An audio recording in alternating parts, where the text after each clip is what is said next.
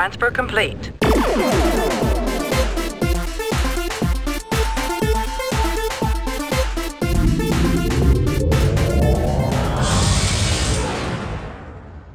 Hello and welcome to Subspace Transmissions, the podcast where two Trek fans step into the arena and tackle the best, worst, weirdest, wildest, and everything in between that cinematic Star Trek has to offer. I'm Cam Smith, and join me on the bridge. This is Tyler Orton, laughing uncontrollably at Buster Keaton shorts from a century and a half ago. And we're here this week to talk about the strange state of the Star Trek film franchise. Yeah, so Cam, we got news uh, last week that, you know, Star Trek has a definitive date for its fourteenth film in the franchise. It is going to be released in June twenty twenty-three. And Cam, I, I've got some numbers that I'd like to share with you. Yeah. So from the years two thousand nine through twenty twenty-one, you know, that twelve-year period, guess how many Star Trek films we've had, Cam? Well, are we including Renegades? No. uh, well, we've had three. Yes, and from nineteen seventy-nine through nineteen ninety-one, another twelve-year period, how many films did we have, Cam? We had six. So double the number during that twelve-year period. That is just, like, mind-blowing to me, especially considering the success of the Kelvin film franchise, in which it, they these movies were incredibly profitable. And I'm taking this as a whole. I think Star Trek Beyond underperformed, but uh, Star Trek Into Darkness was the most successful film in the entire franchise. Uh, we had much higher profile actors during that period. It broke into the mainstream in a way that those first six movies that I mentioned, that you mentioned, did not. And it also managed to gross international dollars, which has eluded Star Trek for so much of its existence in the film franchise as well. And I just cannot understand why Paramount has not been able to capitalize on this success, other than the fact that, Ken, you can vouch for me, Paramount might be number two, might make an argument for number one worst run Hollywood film studio that we have right now. I usually come down on Sony as the worst, uh, but Paramount, yeah, is pretty close. Paramount, the thing is, they had, for a while, they had the glow of the Transformers franchise, keeping them very, very vibrant at the box office, but even that's fallen off, so you're right. Like, they are kind of struggling. I guess, no, I don't even know what else they have at this point. Yeah, I don't know. At least Sony has that new deal with Netflix that will get a lot more, I guess, you know, coverage, you know, like profile for their theatrical films moving forward. I am actually kind of surprised that Netflix just hasn't outright bought Sony at this point, because Sony doesn't really have like a, a streaming play, whereas Paramount Plus, I can tell you as a subscriber, a Canadian subscriber, it is profoundly underwhelming, and, and like, well, there's zero like film output, and we are just not getting the catalog that um you know, American subscribers having access to.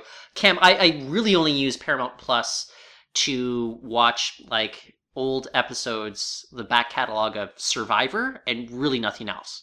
Well, yeah, because here in Canada we also don't get the Star Trek shows on Paramount Plus, which is really lame. Yeah, I you know, it's funny for me because I, look, I invested in all those discs for Blu-ray and D V D, so if I'm watching like an old episode of Enterprise, Deep Space Nine, T N G, I'm going to my discs. Um, I guess I use Netflix for, you know, Voyager episodes, for the original series episodes, and Kim, there's yet another streaming service up here in Canada, Crave, and that's where I'm going to get, say, Star Trek Discovery, Star Trek Picard, Lower Decks, so it's like I've got like three different like mediums that I have to tap into if I want Star Trek access here in Canada, versus the Americans, they could just go right to Paramount Plus and it's all there for them. Yeah, I, I wish we would get all these, especially the newer Star Trek shows on Paramount. I don't care about the um the library as much because, like you, I've got the discs of all D S nine, original series, et cetera. But I don't like Crave, and I just really would like to use Paramount Plus, because then, like you, I can feast on Survivor back seasons as well as watch my Star Trek episodes on one service.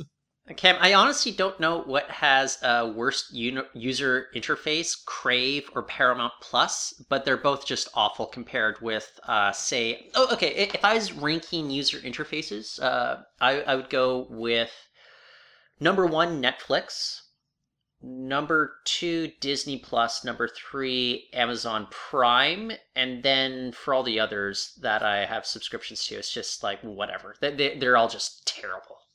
Yeah, I think um, Crave and uh, C B S slash Paramount, oh, I guess it's all Paramount Plus now, but um, Paramount Plus ranks just under Tubi. Tubi, okay. Okay. Well, okay, but look, look, look, we're tackling the film franchise here, and I think maybe one of the ways we can kind of discuss how we're in this current state, maybe what we want to see moving forward, it's why don't we tackle, like, the, the there are four main projects over the last five years that have been floated.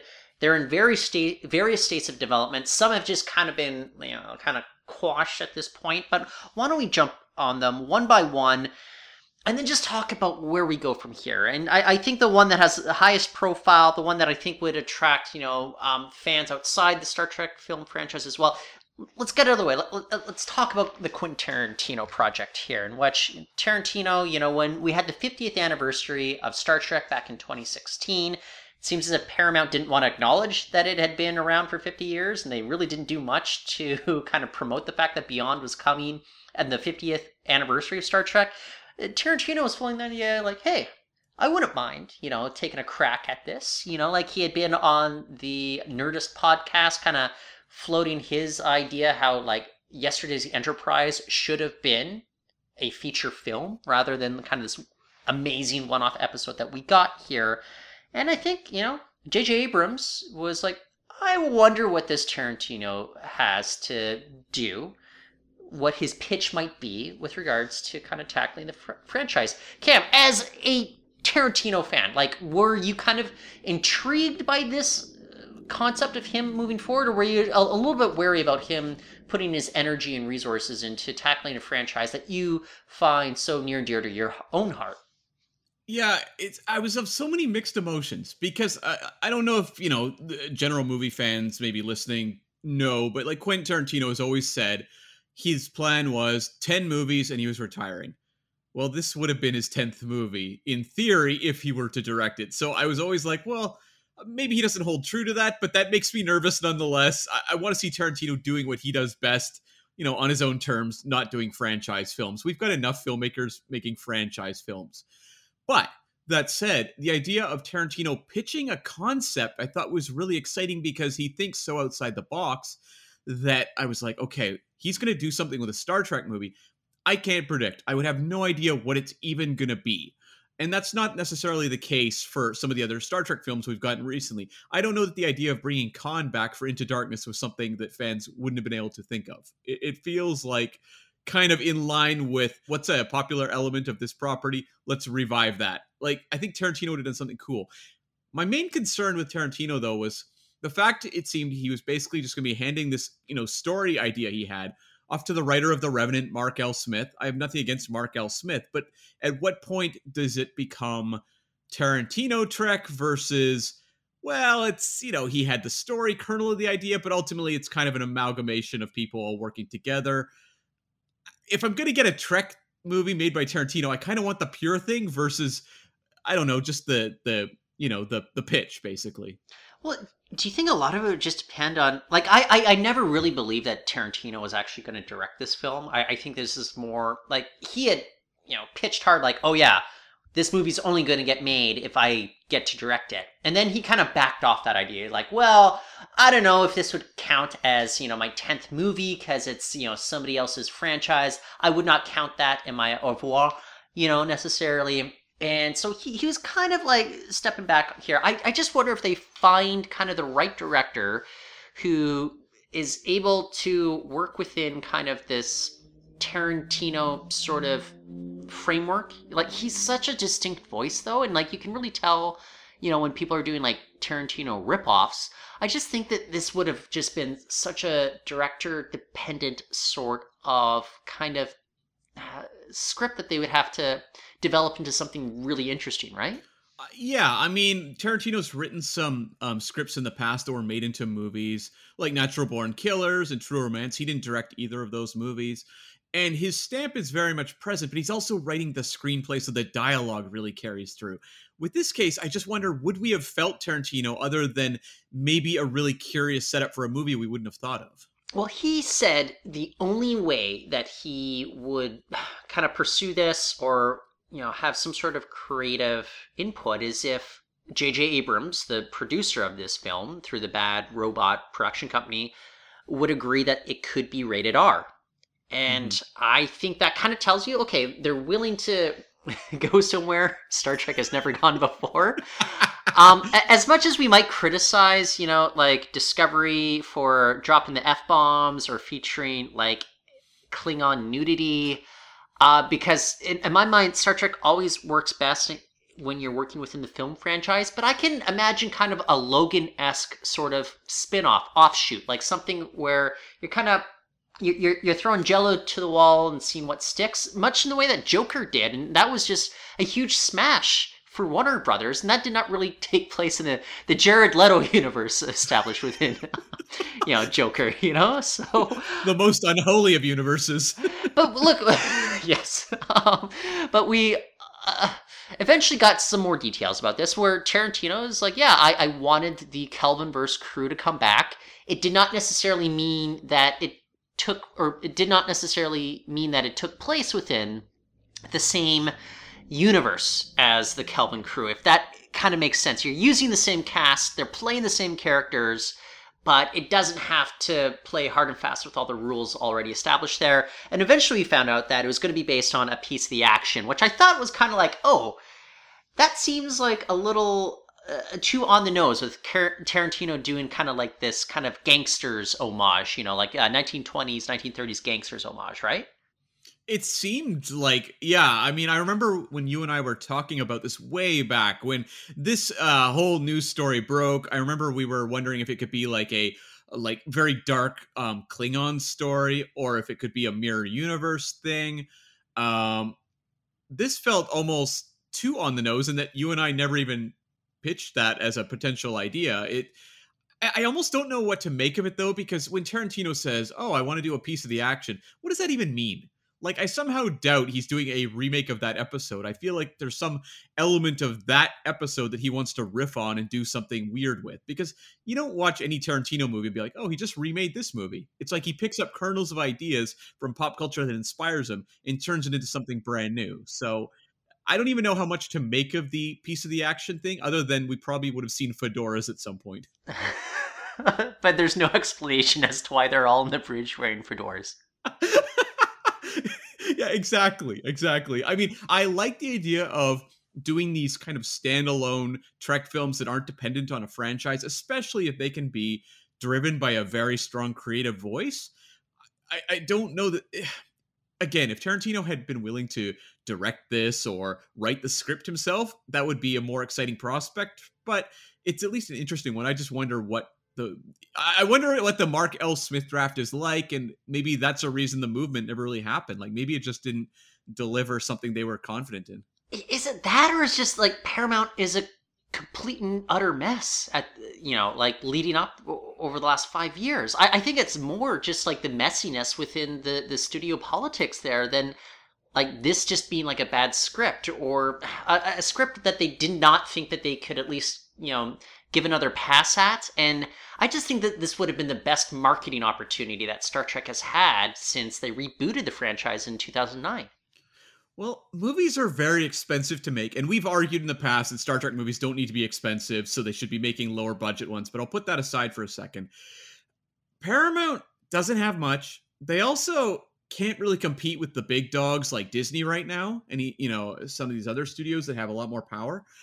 And whether you look at Star Trek, whether you look at the Transformers franchise, which they've struggled with post the Michael Bay films, or also Indiana Jones five, these are all movies that have gone through these endless development hells in terms of trying to basically give their very popular franchises new films. And it just seems like Paramount's really gun shy, probably because they can't afford to lose. Well, okay, I'll, I'll, I'll throw this at you. I, I think Star Trek Beyond cost like around two hundred million dollars to produce. I think you can do like a Tarantino Star Trek movie for like maybe half that, maybe even like, let's say seventy million dollars. Like, I think that's possible. Uh, you know, like, I don't know how expensive nineteen twenties gangsters costumes are going to be. I think you can make this very much a, uh, like a mix between like on a, uh, a New York City backlot sort of set and just kind of a, a bottle episode sort of set, you know? I don't think mm-hmm. this is going to cost like an arm and leg. And I also think, go look at the international audiences and the marketing ability. Like, I think international audiences are going to be just really, really interested in what Tarantino is going to do in this kind of sci-fi universe. I think you can also easily market it to North American audiences as well. I think what, what the one bomb that Tarantino has had in his career was Grindhouse, that, and it's just international audiences did not come out for this double feature. And Tarantino's talked about it, and like there, there really isn't like this kind of double feature concept in, say, Europe or Asia, the same way that there was in North America. And I think that kind of played into the part. I, I don't think that they would have suffered from this either. I think this just would have been a winner, if only from a marketing perspective, though. And I, I really don't think, like, how badly can you screw up, like, an intriguing idea that Tarantino is pitching, like, a screenwriter who, I mean, Revenant's not my favorite movie, but I, I would not say it's a bad script by any means. No, no. And I also think, like, you can't compete with what Disney's doing right now, or several of the other, you know, major studios with major properties. But you look at what, like, Fox was doing with some of their X-Men stuff. They made Logan. They made Deadpool. They basically took interesting angles on franchise films, and they got a lot of acclaim for it, and they made a lot of money. And I just wonder if maybe Paramount would have been smart to do that with Star Trek. You know, like, look, the one hundred eighty million dollars blockbusters aren't really working out for Star Trek. You know, Beyond underperforms, and maybe it's time to do something interesting and quirky that makes actual general movie fans care about Star Trek films, because I don't know that they really do. Uh, the two thousand nine film was really popular, and as you said, Into Darkness made a lot of money, but I never really got the sense from just the mythical people of the street that, like, they were really, really excited for Star Trek movies. Kind of like how people feel about Avatar movies. Uh, well, yeah, yeah, true enough, yeah. Well, in that, like, I, I'm, like, the first two Star Trek films from J J were very, very, like, incredibly popular. Avatar, highest grossing movie, you know, up in, well, I, I think they, they're back to being, like, the highest grossing movie of all time, uh, just with their recent uh, China uh, re-release. And I, I just, I, I like Avatar. Avatar is actually a pretty good film. I think it's actually an underrated film. I I just don't know if it's had that kind of cultural impact, though, and like where people are just, you know, revving up for the next four to seven films that James Cameron wants to produce. Yeah, I think Avatar two, three, and four will tell the story of the property that is Avatar, whether it becomes something that's fan beloved. But it is weird that you have the highest grossing movie of all time that people are kind of like, eh, it's okay. Yeah, yeah, I, it's... But, but like, it's just kind of an interesting parallel between where, you know, mm-hmm. Star Trek, you know, kind of is over the last ten years as, as well. Um, I, I want to go back to something that you said earlier, though, just with regards, like, are, is Tarantino just interested in, like, remaking, like, an episode? And if he's going to do that, is it going to be A Piece of the Action? He had originally pitched, you know, Uh, Yesterday's Enterprise as kind of a feature film. If he was going to do any sort of like uh, redux of like a, an episode, why not kind of combine the T O S crew and the T N G crew into like uh, kind of a, another Yesterday's Enterprise sort of adventure? It wouldn't shock me, though. I mean, the guy is like a garbage disposal for pop culture. Yes. It would not shock me if, like, the way to get to something like um, Piece of the Action is through some sort of interesting time travel paradox type, you know, story concept. That wouldn't shock me at all either. But what do you think the idea of, like, almost doing a takeoff of Yesterday's Enterprise? Like, straight on? Um, I mean, it could definitely work. And I, it's the sort of thing that, had you asked me, you know, if we could go back in time to eleven-year-old Cam and you'd asked me after Star Trek six, what do you think about doing Yesterday's Enterprise as a movie? I'd say, no, that would never happen. Like, they would never put that on the big screen for a general audience. But now, they probably would. I, look, I think anything's possible nowadays, especially just with the proliferation of like streaming services and like, like you, you're doing the Snyder Cut. The, the fact that the Snyder Cut even exists just tells you like anything is possible at this point. Yeah, totally, totally. And we both watched the Snyder Cut, so we can say it's a strange film. I, I, I, but I could straight up believe that they would get the casts of like the Kelvin verse in with the cast of T N G, which the, the T N G cast has aged very, very well. I would just say like it would it would look a little silly, I know, with like kind of that thirty year difference. It would uh, like it would go over the heads of mainstream audiences, but I think a lot of Star Trek fans could appreciate kind of some of the Easter eggs that it'd be throwing at. Yeah. And could you imagine, you know, after Denise Crosby left in season one to go star in Pet Sematary, she finally gets her big screen. Like, she is the uh, top lining actress in a movie after all these years, right? Well, Tarantino loves to resurrect, you know, actors who were really prominent in decades past. You know, you saw it with Pam Grier and Jackie Brown, or Travolta in Pulp Fiction. Why not Denise Crosby? She was in um, Jackie Brown, right? Like, he, he yeah. loved her as Tasha Yar. He specifically cast her in Jackie Brown because of his love for Tasha Yar. I, like, I could totally believe, like, this being, like, a Quentin Tarantino movie and enough people just being, like, interested in what's going on. Think about just, like, the cultural conversation about people comparing the episode to the feature film that would come out of this. Again, I, I know this sounds, like, absolutely insane, what we're discussing right now, but I, I honestly think anything could have been possible, like, with regards to what uh, Tarantino was pursuing here. And I just think he would have done something super weird. Like, I think it would bore him if it wasn't weird. Well, that's just it. it. It's like, if you're not getting a reaction out of people, whether it's super positive or super negative, I think you're doing something wrong. If it's just everyone is just very vanilla about what you're doing. And I think Tarantino knows that. And maybe that's the problem with Star Trek Beyond. You and I both enjoyed the movie. I think we ranked it sixth on our Star Trek five. Movie ranking. Both of us ranked it number five. I, I, I was just looking over our lists, uh, actually, last night, um, just coincidentally. Right. Okay, so number five. That's a very respectable showing. But I don't know that it, it, it kind of delivered a movie that I think the majority of people that saw it were like, yeah, it was, it was fine. It was good enough. It, it was that movie, like, I, I can't criticize it too much, but I also can't like rah rah over it. It was just like you and I, we walked out of the theater. I, I think we saw it in theater together twice, including Barco, and both times I was just like, yeah, that was a nice movie. Like, I'm passionate about Star Trek The Motion Picture, a movie that probably has more storytelling problems going on than Star Trek Beyond, but it's doing things. It's really swinging away. I mean, so does Wrath of Khan to much better effect, but I kind of feel like that's what you want. And that's something that is almost frowned upon in franchise filmmaking a lot of the time now, where you kind of don't want to swing that hard. You want to deliver something that is kind of what people want from a franchise. And I really am not a fan of this sort of thing, but Tarantino, I don't think would have followed that kind of line.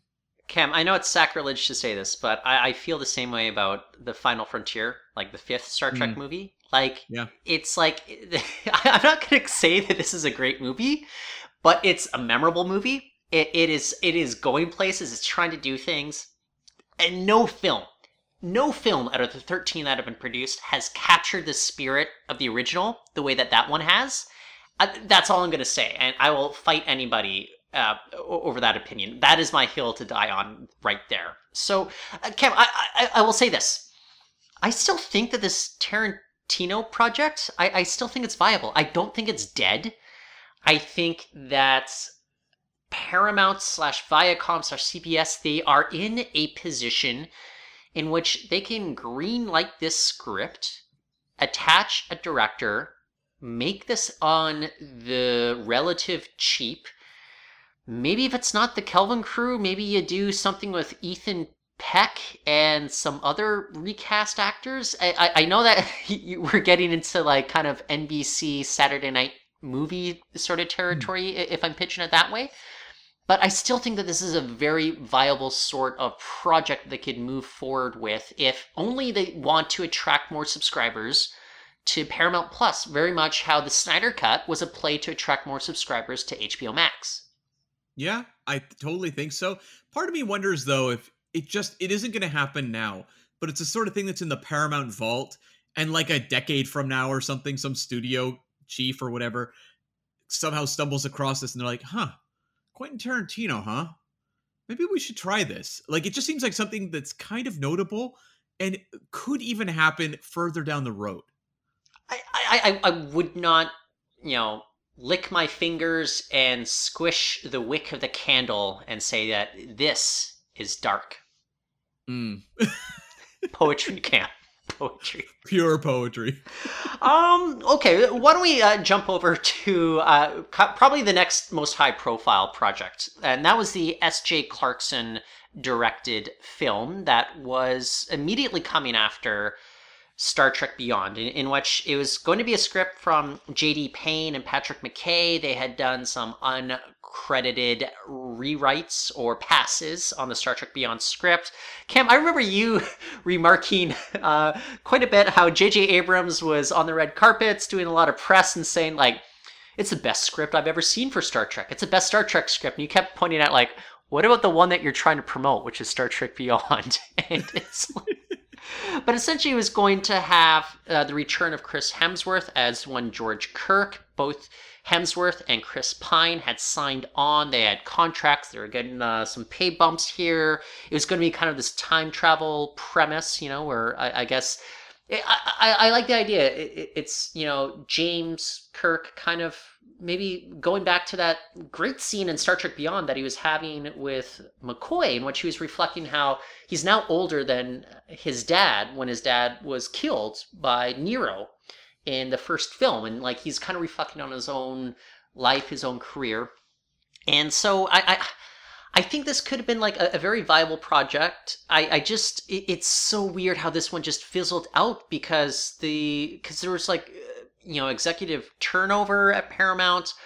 They were suddenly so-so on the script. Even Chris Hemsworth came out and said, uh, I wasn't going to do it because, you know, I, I've seen better scripts in my day. Like, it, it was just, it, it was just such a weird kind of, like, development of this one where they seemed as if they were going to start making it almost as soon as Star Trek Beyond was released in theaters in uh, July of uh, twenty sixteen.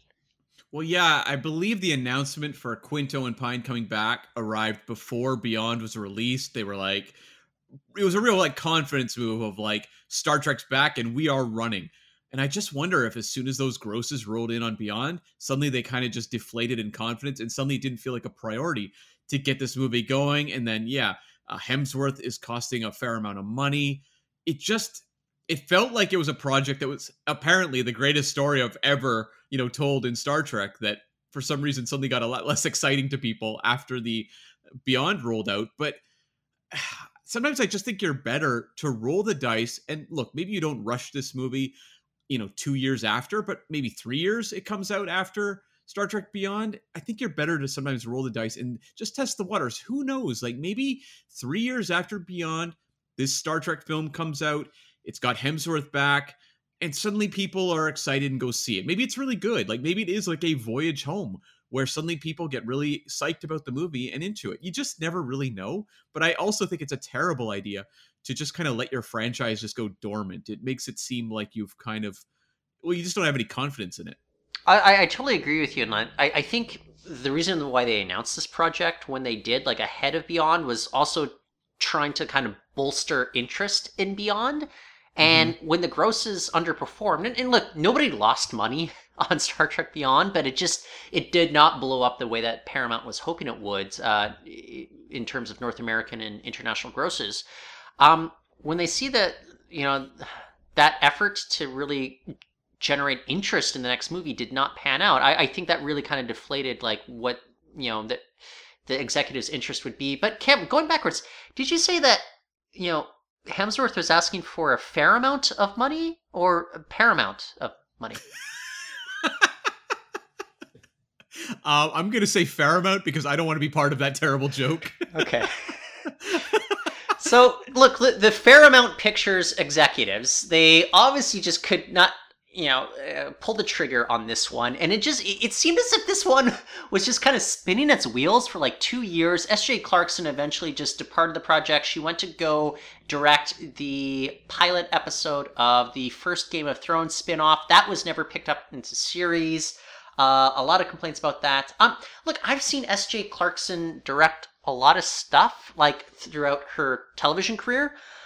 I've never been blown away by her as kind of a, a, a visual storyteller, but I, I, I'm not going to judge her on that because she's working within kind of the, um, the television industry, in which you are pretty much trying to recreate the visual look of whoever directed the pilot episode of any given series. The fact that she was given the reins to do something with The Long Night, which would have been the Game of Thrones spinoff, I, I, I would have been very, very intrigued to see what she was bringing to the table there. And it looks as if we're just never going to see this spinoff, you know, pilot see the light of day, which is kind of very disappointed me. I, I'm very intrigued what this would have ultimately been, because I think that there could have been kind of a cool story here, Cam. And, and, and stay with me, interject if you have any thoughts here. But look, if, if we have a time travel story in which, you know, James Kirk and George Kirk get to meet up, I, I just wonder if this would have provided opportunities to revisit, like, very notable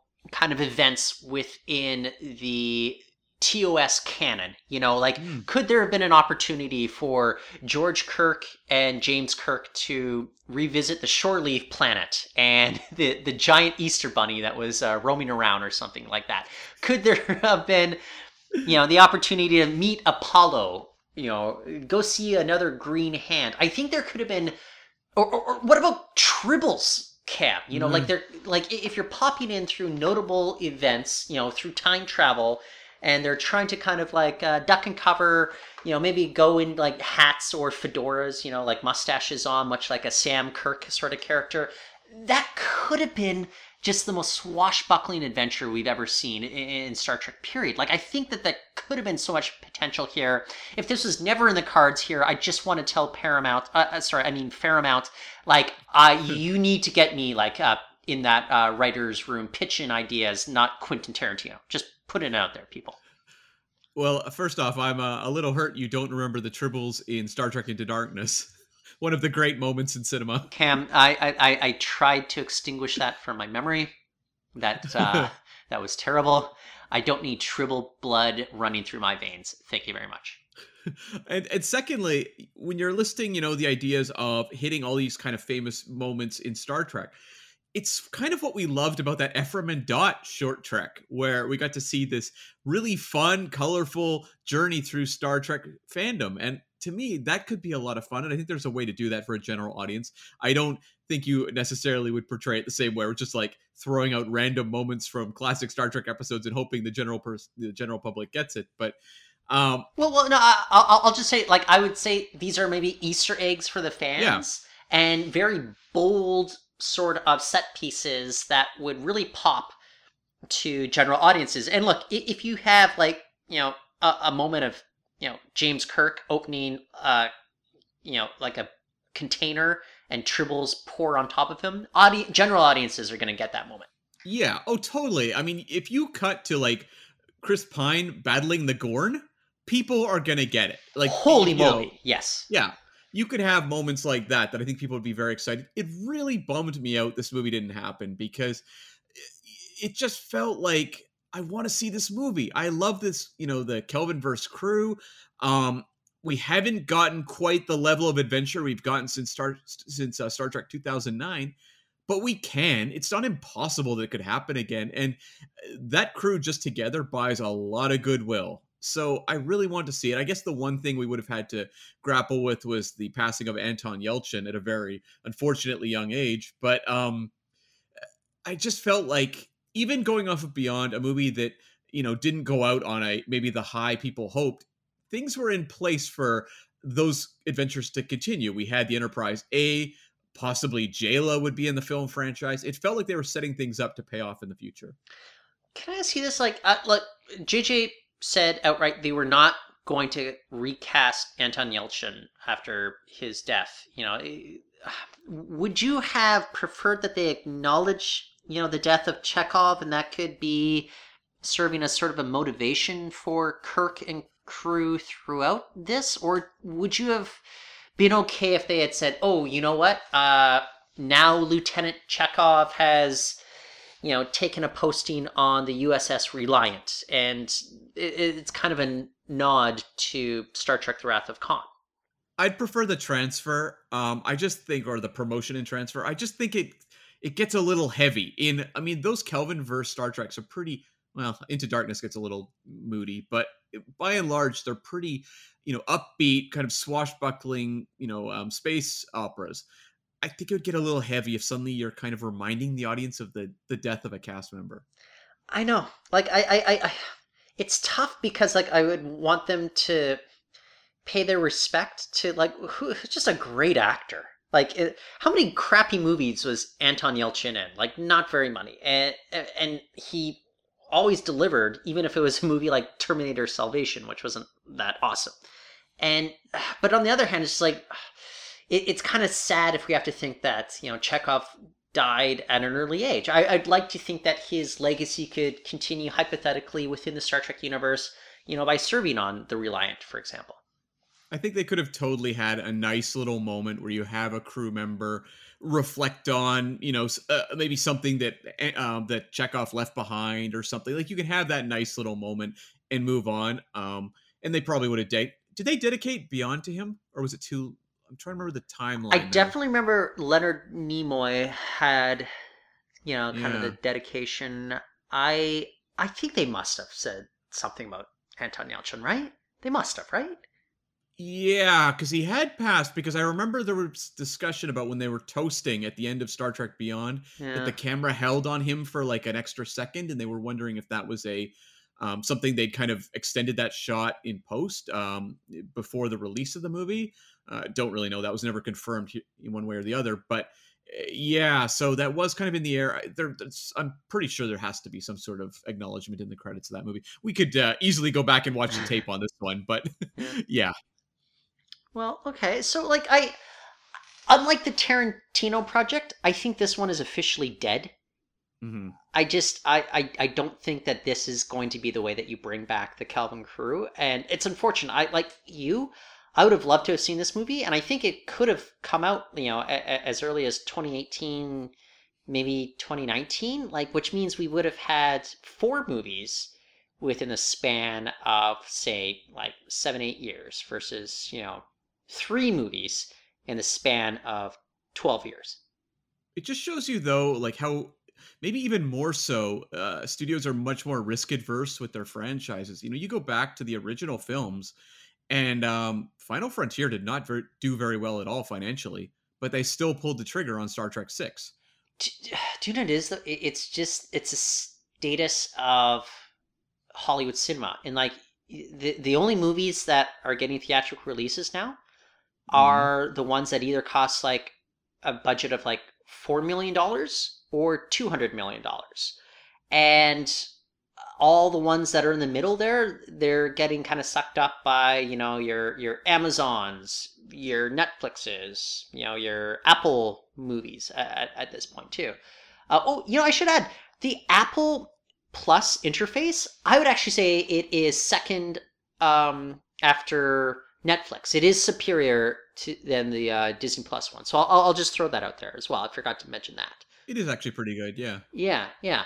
So uh, I just like I, I think Star Trek is just that's the main reason why the executives are so gun shy, is because they know that they're going to have to, or they think they have to drop, you know, two hundred million dollars into this movie, and they're just all too afraid to do that. I, I, like I would much rather them drop, you know, seventy, eighty million dollars into a Star Trek movie. I just think that they're way too fearful of doing that, because like nobody does that unless it's going to be like, I don't know. No, it, it's like streaming movies are usually that middle ground. It's usually around, I don't know, thirty to fifty million dollars budgets, right? Mm-hmm. Oh yeah. Yeah. And also if you don't deliver like a franchise movie now that makes, oof, maybe like six hundred million plus, they're like, oh, like that didn't really pay off. Yeah. I'm just thinking about, oh, plus we have a pandemic and who knows about the state of theaters. I, I honestly think that, like, okay, people have been, like, calling f- about the demise of theaters.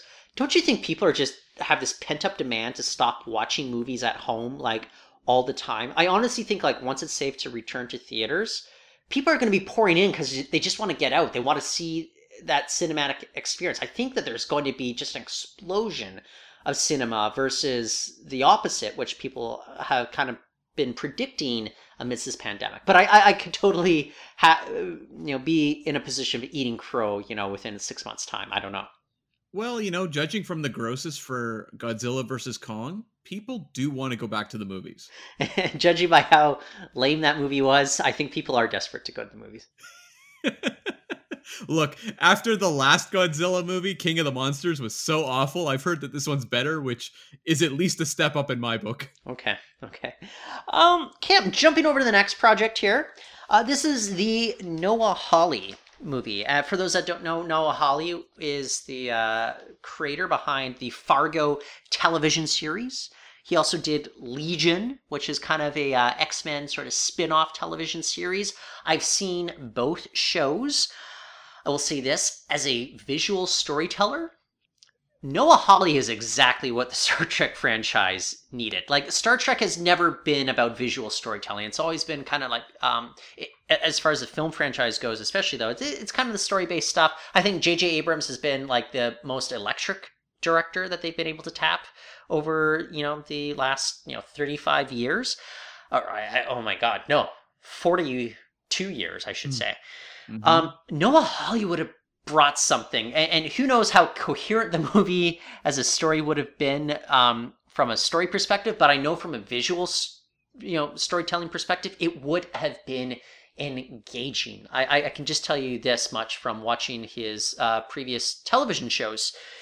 Um, but the problem is, Cam, it, it, from what we find out, it, this story dealt with like a virus. Um...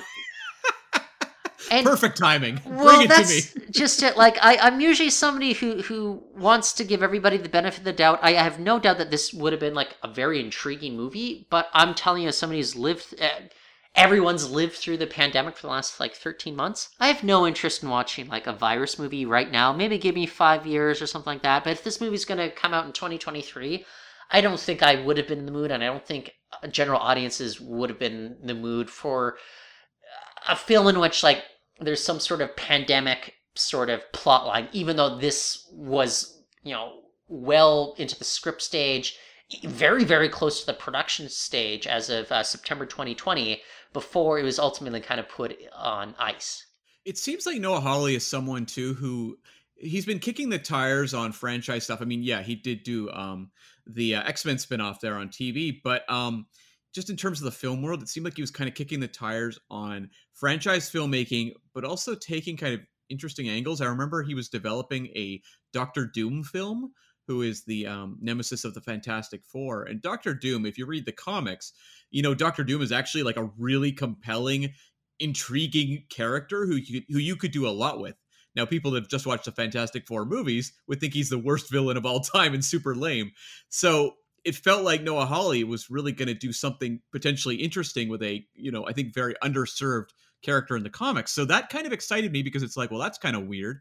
Who would make a Doctor Doom movie? This was before the days of Morbius movies and things like this. um, but then, you know, he signs on to Star Trek. And I'm like, well, that's kind of interesting. I don't know as much about Noah Hawley as you do, Tyler, because you've watched much of his T V work. But just the fact he was doing Doctor Doom movies and then jumping over to Star Trek showed me that, like, he wasn't the guy trying to make the latest Spider-Man movie or the latest Batman movie. Like, he had an interest in maybe, you know, mainstream properties that are a little bit niche, like maybe allow him a little more freedom. So just that alone kind of made me more interested in what he could do. And it's a bummer it doesn't look like, like it'll happen, because I do think we need more visionaries uh, telling Star Trek films. I'm not a... F I, I get a little tired of, just in modern franchise filmmaking, how they're kind of just farmed out to, you know, directors who will kind of just do what the producers want. I, I, I'm very nostalgic for the days when, like, Tim Burton made Batman movies. Um, I guess Chris Nolan as well, you know, to his credit in the um, Dark Knight series as well. But Noah Hawley was someone I think could, maybe could have done that with Star Trek. And he's not quite as, you know, radical as a Tarantino, who might make a studio more nervous. What do you think, though, from what we understand, though, Hawley was not going to include the Kelvinverse, you know, crew. Like, Uh, would that have kind of bummed you out in that maybe we did not get to tie the knots, you know, give like a, a proper send off to that crew? Because I, I like Star Trek Beyond, but I feel as if that story is not quite finished just yet? Um, or are you kind of intrigued by the fact that he wanted to, you know, create like this whole new cast of characters that we would be following, which is not something we've ever seen in Star Trek before? Yeah, I was split on it. I mean, I definitely want to see the Kelvinverse crew continue, because I thought, look, it's really tough to recast all those roles, and the fact they found great actors for all of them, and they had such a like incredible chemistry, you kind of want to hold on to that. Like, a lot of studios would be very jealous of you having a property with a cast like that and having the chemistry you have on screen. Um, Paramount apparently didn't really care that much, but so I, I kind of missed the opportunity to have that cast back, but. Also, with the gap between Beyond to when Holly was developing this, it was like, okay, it's getting kind of weird now. Maybe we need to just have a clean break and go in something, you know, and go in a completely different direction. Maybe that's the right call. It's just so weird to me that out of all the projects we've discussed so far, this one seemed to be the closest to moving forward into production. Like this one, like he was tapping Jeff Russo as the composer. They had been doing a lot of preliminary artwork for this. He said it was close as it could be from going from pre-production to production, as you could imagine. Yeah, like this movie was going to happen, I think. So... Okay, so if it was ready to start filming, even amid the pandemic, we probably could have seen something by the end of this year. Maybe they would have put it off until twenty twenty-two. So even then, you're you're still taking, what, like, uh, I, I guess, thirteen years to produce four movies, which is still kind of bizarre to me. Yeah, I mean, this might be, is this like the most high-profile movie really killed by the pandemic? Like, a lot of things got mm. delayed, you know, like Indiana yeah. Jones got delayed a long time. There was a number of movies that kind of had to go, you know, and just kind of take a breather. You know, Batman was put on hold for quite a while. But th- this Star Trek movie seems to have been completely, you know, um, shut down because of its, you know, um, connections to like a plague or something like that, a virus in its story. Cam, I feel as if there was no covid nineteen. Then this movie would have been in the can by now. Like, I, I don't necessarily think it would have been released in theaters, but it would have been shot. They would be doing post-production on it as we speak. Yeah, yeah. All right. Well, oh, so jumping over to the next project here. Um, it is a script that is being worked on by one Kalinda Vasquez. She has uh, written uh, one episode of Star Trek Discovery. Cam, I am blanking on it, but I don't think it's a very mm-hmm. well-regarded episode. Do you know off the top of your head? It is Terra Firma Part two. Okay, that one was perhaps not as good as Terra Firma Part one, but I don't think it's necessarily like a bad episode. She also wrote Ask Not, the short trek. Which I thought we kind of had mixed feelings on. We're really bending over backwards to be like, well, it was pretty good. I, okay. I, I, look, I think if you are a writer for hire and you are told, well, this is a story, work within the parameters, develop the script, there's only so much you can do, right? Oh, yeah, yeah. Like, these were not um, episodes she sat down and was like, guys, this is what I, this is my vision for a Star Trek Discovery episode. Yeah. So... Yeah. So uh, look, I, I I will not say that either one of those, you know, um, episodes are, are bad. I, I don't think so. They're just not ones that uh, blew me away necessarily. Um, so she was tapped to write the next script, but it really does not sound as if um, this is going to be the one that has been tapped for, you know, June twenty twenty-three, based on a report from Gizmodo. Um, they said sources say this is. Uh, the film that's coming out in twenty twenty-three is not going to be the Kalinda Vasquez script. So, Cam, uh, Alex Kurtzman also did an interview um, just in the past week saying that, you know, the, the line between Star Trek T V and Star Trek films, it, it no longer exists. And I wonder if people aren't reading into that interview in the right way. I wonder if what he's really telegraphing here is that Paramount Plus, mm-hmm. it's not just about T Vs, I, I, a T V series. It, it's it, it's going to be about doing like film projects as well. And I don't think we necessarily have to just depend on Star Trek being a theatrical sort of film franchise. Like, I really think that like what we might get here out of the script is a straight to streaming Star Trek movie that is not tied into, you know, um, crews that we've already met since twenty seventeen when Star Trek came back to television. Yeah, I definitely get the feeling of more of a streaming film and an event film. I don't mean like a dinky little two-hour movie just showing up. I think they could really put some heft behind this and make a very, um, you know, a significant streaming movie. But that's kind of what the vibe I get from this. I just, this doesn't seem like a, um, you know, costly Paramount big screen venture, does it? It doesn't, but we also don't know anything about this one. Yeah. Really? I, I like my suspicion, or, or maybe it, maybe it's my suspicion because I, I, I've read stories, but it, that this is not going to involve any of the familiar crews, right? Is, mm-hmm. Have you picked up on that? That's the vibe I got because they kept uh, emphasizing it's an original film. Yeah. So, okay. I look. I just I I, I don't even know if I can say that much about it because I just don't know much about it, right? No. Yeah, well, yeah, that's the thing. It's just like you're basically going off the credits of the writer, and that's kind of all you have to go off of. Just uh, Kurtzman saying, you know, the line between movies and T V is gone is also just interesting in the larger picture of what that even means for a Kelvin-verse future. Um, if they even want to have two universes going on at the same time when they probably at this point want a little bit of, hey, people enjoy these movies. Check out the T V shows because we got those on Paramount Plus. Okay, so Cam, if I can think about maybe what I want moving forward from the Star Trek franchise, like I, I think there's two different parallel studio strategies that we could maybe try to apply to Star Trek in film.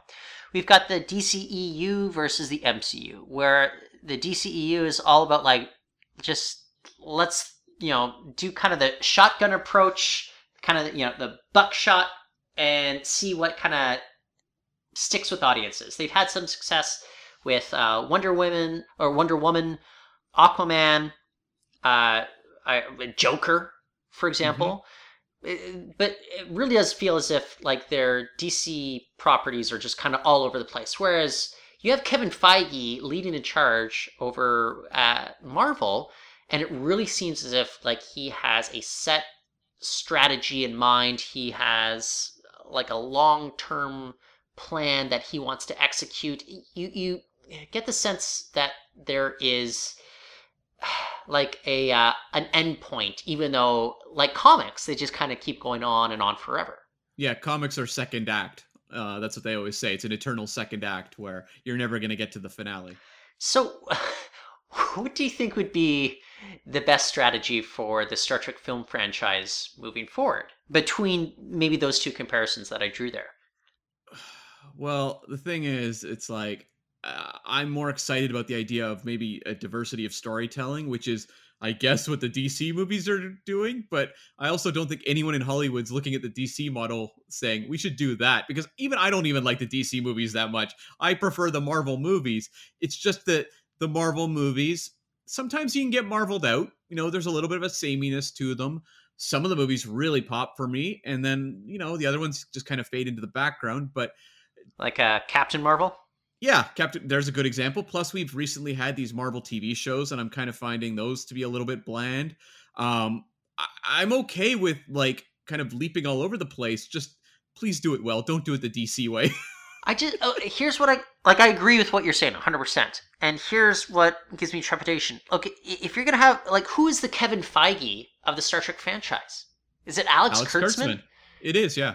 I don't get the sense that he has, like, this master vision of where to take it. Like, Kevin Feige, you know, this man loves the Marvel Universe. He grew up with it. He understands it in a way. He, he's tapping into it, tapping the right talent in a way that I think is just exceptional. Whereas I I don't know if that has been Alex Kurtzman's strength as more of an outsider to the franchise up until this point. And I, I'm not saying that you need somebody who's like a Star Trek nerd to give it direction. Look at like Nicholas Meyer. He didn't really care about, you know, the Star Trek until he was, you know, uh, hired to do The Wrath of Khan. But I just, I Kurtzman is not giving me a, a, a lot of faith up until this point, even though I, I've loved, you know, many of the um, adventures that we've had over the last, you know, four years at this point. No, Kurtzman has never felt like a visionary. He feels like a guy who in some ways was in the right place at the right time um, to get the, the gig, and has done some good stuff and done some pretty bad. I just wanted to sort of touch on Nicholas Meyer you referenced. Um, Nicholas Meyer, uh, there's a story on Trek Movie a while back that he had pitched a movie to Paramount as well. Uh, he met with um, J J. Abrams, met with um, Kurtzman, and had met with Emma Watts over at Paramount. And he pitched something that had a full treatment. He had illustrations. He said it was very comprehensive and could be a series, could be a film, could be a film leading to a series, or vice versa. What do you think the odds are that that could even ever be a thing? I would say it would be a Paramount Plus straight to streaming project. Like I, and I think it could be a very viable project as well. One that could attract more subscribers. I think it would be a smart move, because I don't think it's going to cost like an arm and a leg the way that maybe the S J. Clarkson or the Noah Hawley movie would have. Yeah, and I just don't see Nicholas Meyer directing a big blockbuster. I mean, he hasn't directed a like big film since nineteen ninety-one when he made Star Trek six. I just have a hard time believing that Paramount would want him to be directing their expensive blockbuster. So I would be entirely down for a streaming movie, but uh, yeah, I don't think it's likely yeah. to be the uh, the one they've just announced a date for. Unless your name is George Miller, um, hmm. I don't think you're giving like a giant budget to like a uh, seventy-five-year-old director at this point. Yeah. So do you think though that I, I was asking myself this question today? Um, So often when we hear about upcoming Star Trek movies, the four we've talked about over the course of this episode, the four big projects, they often reference, well, producer J J. Abrams. And it's because of Bad Robot's involvement, obviously. But when you look at the original six T O S, you had Harv Bennett there for much of it, um, at least four of the movies. Um, you had um, uh, Berman during the T N G movies, and those ones are definitely shakier, but they're consistent. Um, Is J J. Abrams the wrong guy to be attached to this as a film producer? I, I wouldn't say he's the wrong guy. I just say that th- this guy's way too busy. Like, he's not really attached to this. Like, yeah, like that's that's what I kind of what I mean. Like, yeah. He's not doing anything. Like, I think they need a stronger producer, someone with maybe a name who's actually pushing the boulder uphill versus kind of like, ah, oh, we can make one or not. I don't really care that much. Wasn't it weird, like, years before even the Orville, like, premiered, you and I discussed who might be, like, a good producer to be kind of the shepherd of the Star Trek franchise moving forward. I, I think this is, oh God, man, it makes me feel old considering, like, this is a discussion we had on the podcast probably in, like, twenty fifteen, but I think we mm. kind of landed on two people, which is either, like, Ben Stiller or uh, Seth MacFarlane, both who had, like, big credentials when it came to kind of producing, like, Um, movies, television shows, and they both obviously had like kind of a love, and it, it seemed as if they had like kind of an appreciation and understanding of what the Star Trek film franchise or Star Trek franchise meant. Um, uh, inevitably, like Seth MacFarlane does kind of like Star Trek cosplay with the Orville. I really don't know. It, it, it's sort of because the, the the series just seems very derivative of Star Trek. It's not taking it, you know, to bold new places at all, but it seems to have made a lot of fans happy. I just don't know if he's the guy to bring in new audiences, though, either. No, I think it has to just be someone maybe we wouldn't even think of. Just someone who is it like, because we had not really heard of Kevin Feige before, you know, the, the real rise of Marvel. I mean, he'd worked on, you know, the original Spider-Man and X-Men films, but in a much, uh, much um, less powerful position. And so I think you just kind of need someone to rise up and really wrangle Star Trek into a motion picture entity. But I just don't know if that's going to happen in this era as much. I, I just, it, it's tough for me to say this, but I just don't know if, you know, Viacom knows who to tap for this role, because it seems to me that like after Alex Kurtzman, Akiva Goldsman is the go-to guy for Star Trek. Mm-hmm. And that does not really um, fill me with faith, uh, I, I will say, just based on the output that we've seen from him at this point. No, no, it really doesn't. And if you follow the world of film, like uh, Akiva Goldsman is not someone you want attached to your genre projects uh, in terms of the, you know, actual movies. And the fact that he's now such a prominent role in Star Trek T V, it, it, it's kind of strange. And I think the results have been fairly mixed of the things he's been associated with so far. I'm very hopeful for Strange New Worlds, but it doesn't seem like they've found, oh boy, two guys with the most bulletproof of track records for producing content. Okay, look, it, it seems so cliched of me as a Star Trek fan to suggest this, I, as if I'm not really thinking outside the box, but I maybe I'll, I'll go with that. I think it's safe, but I, I would say Ronald D. Moore, like just, mm. I, I, I'm looking at his post-Star Trek output. I'm looking at stuff like Battlestar Galactica, which I think is really his effort to say, this is what I wish Star Trek Voyager could have been. And It, it, it's all about character-based storytelling, but he's also doing very provocative things, very progressive uh, things as well, which is kind of aligned with, you know, kind of the image Star Trek likes to project. And uh, it, it's been successful at that to varying degrees over the last fifty plus years. Um, I'm also watching For All Mankind on Apple T V Plus right now. This is like what I wish Star Trek was doing right now in terms of character-based storytelling that is aspirational while going to some places that can also be considered kind of dark or, or you know, like a little bit edgy. And I, I really think like this guy has been able to go outside of the Star Trek sphere, prove his creative chops in a way that makes me confident he could come back into Star Trek and do something very interesting, shepherd the franchise as a whole in a in a great way. But I, I think he just signed a deal with um, Disney uh, just in the last couple months. Um, he says he has some ideas for Star Wars at this point. There, there, there's just no chance in hell that he is going to be involved in Star Trek. This man, I, I think, is in, into his fifties at this point. This might be his last big, you know, deal, unless, I don't know, they they want to grab him like when he's in his sixties. And it, it, are you hiring like a uh, a sixty-something-year-old man to really be the shepherd of Star Trek, you know, maybe the year twenty thirty? I, I, I don't know. Yeah, I mean, he's definitely like, he would be the fan favorite. People would be so excited if he signed on to do it. Um, I would never rule out him doing something with Star Trek again. I don't know that they'd hand a film franchise over to him, though. That's my question mark more so. Uh, I would see them. He, maybe he did giving write him... two Star Trek movies. I'll just I'll just point that out.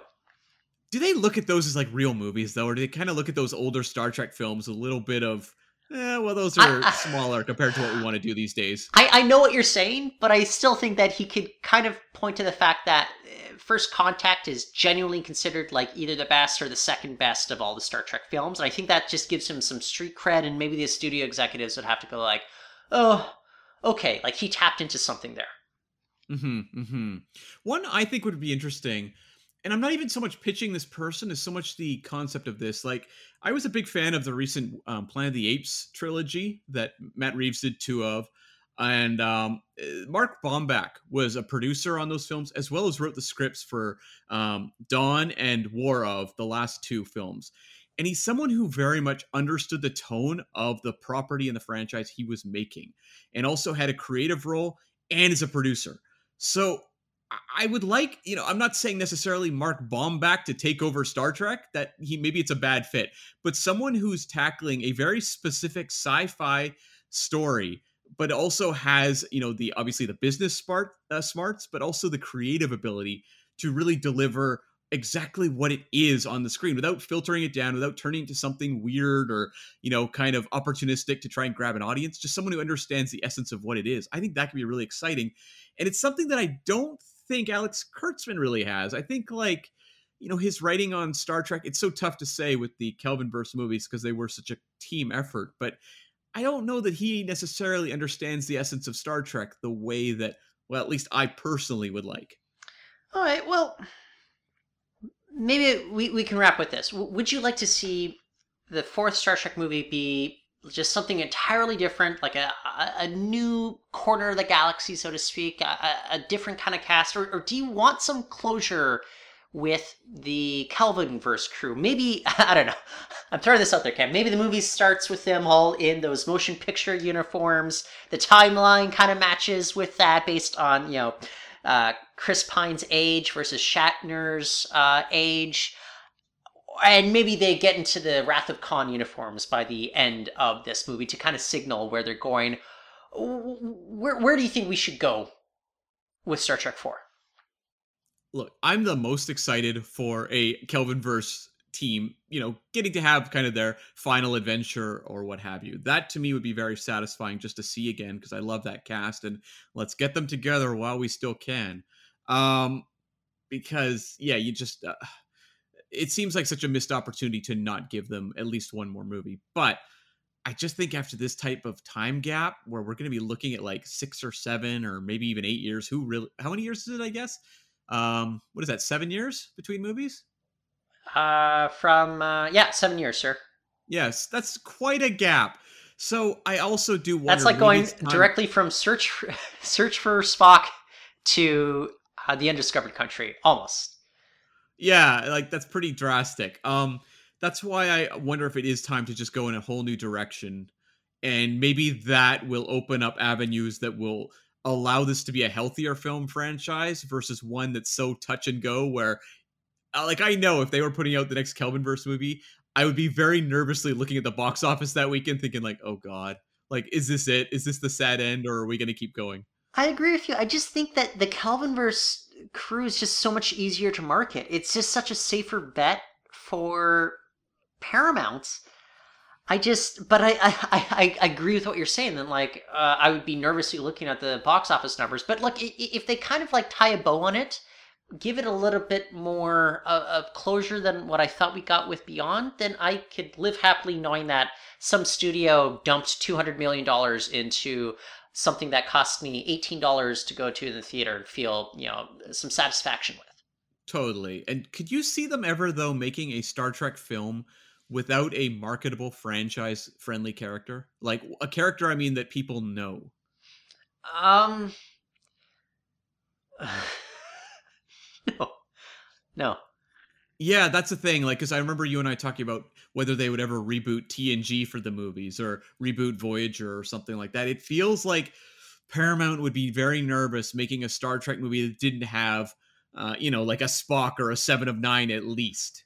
I, I still don't think even like a, a Seven of Nine would be the one to kind of draw audiences in, you know, even though like I just I think uh, Brent Spiner is not going to do it, even though they improved the uh, data.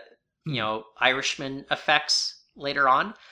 I just, I, I, I can't imagine who would be the go-to though. Like Quark, you know, like Armin Shimmerman getting getting that makeup once again. Like, I, I, I don't know, Cam. I know one guy who would be more than happy to uh, show up on the big screen, and that is Mister Jonathan Frakes. I thought you were gonna say Shatner, which I could totally, I could totally mind. Him too. Him too. Okay, so I think on that note, our assignment is complete. If you enjoyed listening to this podcast, we want to hear from you. Jump on over to the Facebook page at facebook.com slash subspace pod. Tyler, what do we do next time? Cam, we will be continuing our ongoing series of ranking all the seasons of Star Trek, and we are jumping next towards ranking the seasons of Deep Space Nine.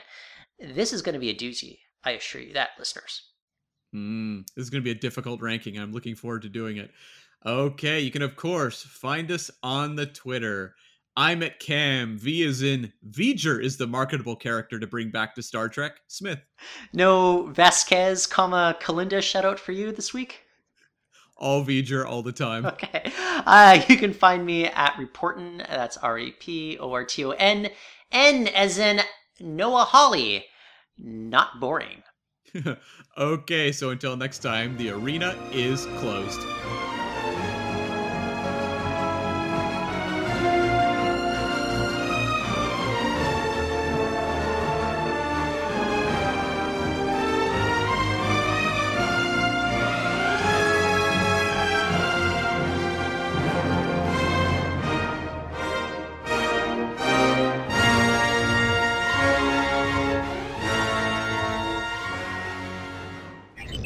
Transfer complete.